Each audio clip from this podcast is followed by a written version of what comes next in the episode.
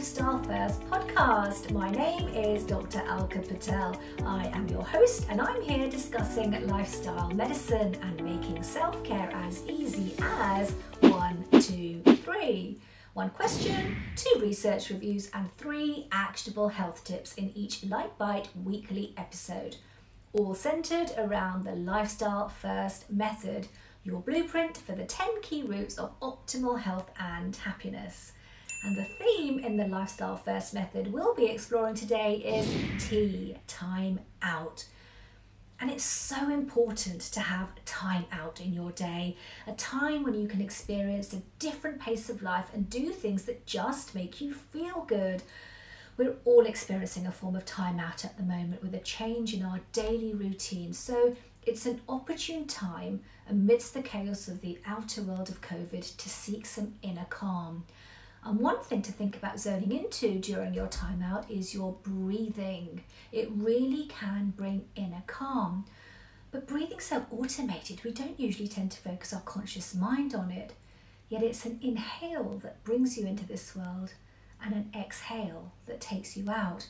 So all those breaths in between really do form the fabric of our life. So today, the one question we'll be exploring is how does breathing, which is connected to your lungs, have anything to do with feelings, which are connected to your mind? To explore this, I reviewed two pieces of information the book Just Breathe by Dan Brule and the research paper by Xiao and her team on the effect of diaphragmatic breathing on tension and stress. This was published in the journal Frontiers in Psychology. So, in this research, 40 health participants were randomly assigned to intensive deep breathing training or to a control group with normal breathing. Now, the deep breathing group, they learned how to practice diaphragmatic breathing. Diaphragmatic breathing is, in essence, deep breathing, which involves expanding the abdomen when you breathe in and contracting the abdomen when you breathe out. And this in turn connects with the diaphragm, which is the dome shaped respiratory muscle at the bottom of your rib cage. So when you breathe out, you flatten your diaphragm so that your lungs can expand fully into the space. And when you breathe out, your diaphragm relaxes back into a dome. And the result is deep, slow, full lung capacity breathing. So, in the research, the deep breathing group, they practiced deep breathing for 15 minutes a day for two to three days a week over eight weeks. And the breathing rate really did slow down with an average of four breaths a minute with deep breathing compared to 17 breaths a minute with normal breathing. And there were more fascinating results. So, firstly, the breath aware group had much less negative thinking. Secondly, they were much more able to maintain sustained attention to tasks. And thirdly, they had lower levels of cortisol. Cortisol is our stress hormone. So, breathing connects with cortisol, and cortisol connects with our emotional reset, our mental processing, memory, metabolism, immunity. And there's a cluster of tiny cells in the brain called the locus coeruleus, which have been found to exhibit this rhythmical behavior. And the timing of that rhythm correlates with the timing of the breathing. So, this tiny area in the brain acts as the breathing pacemaker and it connects with our stress hormones with wide branching areas throughout the brain. So you can think of this breathing pacemaker as one of the key ways in which breathing, which happens through our lungs, connects with emotions, which happen through the brain. Now, the effect of breathing on emotions and thoughts is so important, and breathwork is really helpful, even if you're feeling well and healthy. And it's also of huge benefit if you're dealing with anxiety or depression or difficulty sleeping, and even after physical traumas such as cancers or strokes. And even a single session of breathwork can be so helpful in reducing stress and providing that emotional enhancement. It also reduces your blood pressure and improves your respiratory fitness. And at this time of coronavirus, anything and everything that provides us with an extra line of defense has to be worth it.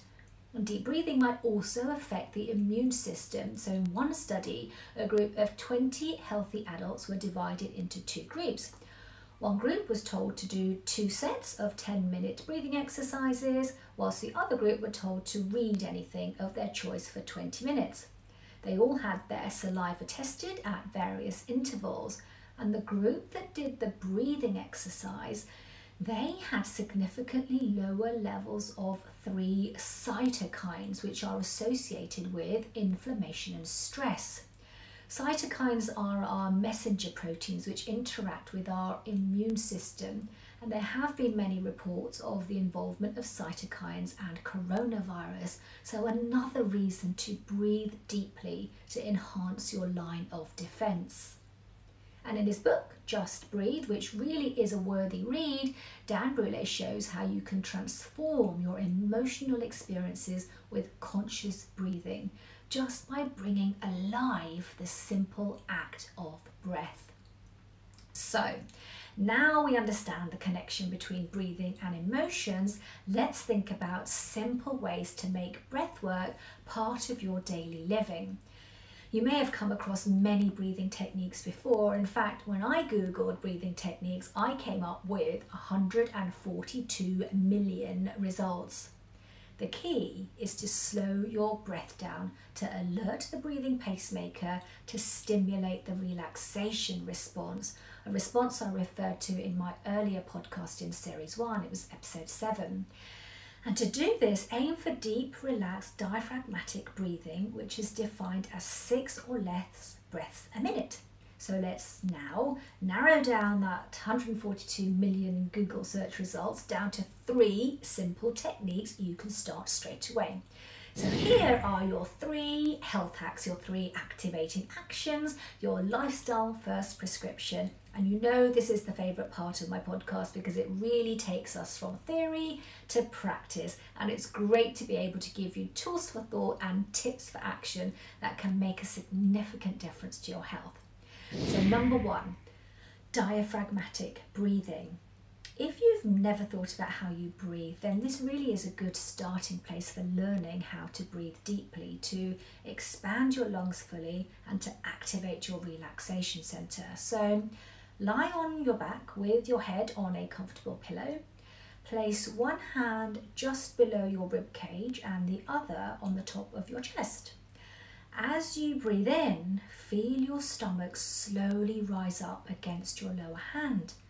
And as you breathe out, feel your stomach slowly move away from your lower hand and keep your upper hand still. That's diaphragmatic breathing. Number two, coherent breathing. In coherent breathing, you breathe in at the same rate you breathe out. So, counting in for six and exhaling for six gives you five breaths a minute.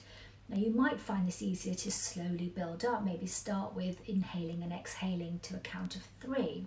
So sit comfortably, close your mouth, breathe in for three and out for three. Or breathe in for six and out for six. Try that just for one minute. That's five deep breaths, which you can use in any immediately stressful situation or any time when you're in quick need of a quick emotional reset. And then try building that up to five minutes or 15 minutes. Try doing it just before you go to bed to get you into a relaxed state. And if you get to do this every day, it's often called the 365 method. That makes sense. And number three, me and us breathing. This is my own simple deep breathing technique, which I created because it not only incorporates the techniques of deep diaphragmatic breathing, but also helps me feel more connected to myself and to the world. So, lie down, stand, sit, any comfortable position. Close your eyes or keep them open, whatever feels right, and close your mouth so you breathe in and out through your nose. Breathing through your nose helps your breath to be deeper. And remember, your nose is also the beginning of your respiratory tract. Now, as you breathe in, say the word me in your head for as long as you can. And as you breathe out, say the word us for as long as you can. And repeat and you'll find that the us on the exhale is naturally a little longer than the me on the inhale. And it's on the exhale that the vagal nerve and the relaxation response is most stimulated. So, elongating exhalation can be really helpful. And that concludes this week's episode, making self care as easy as one, two, three, with the backing of information and evidence from the field of lifestyle medicine.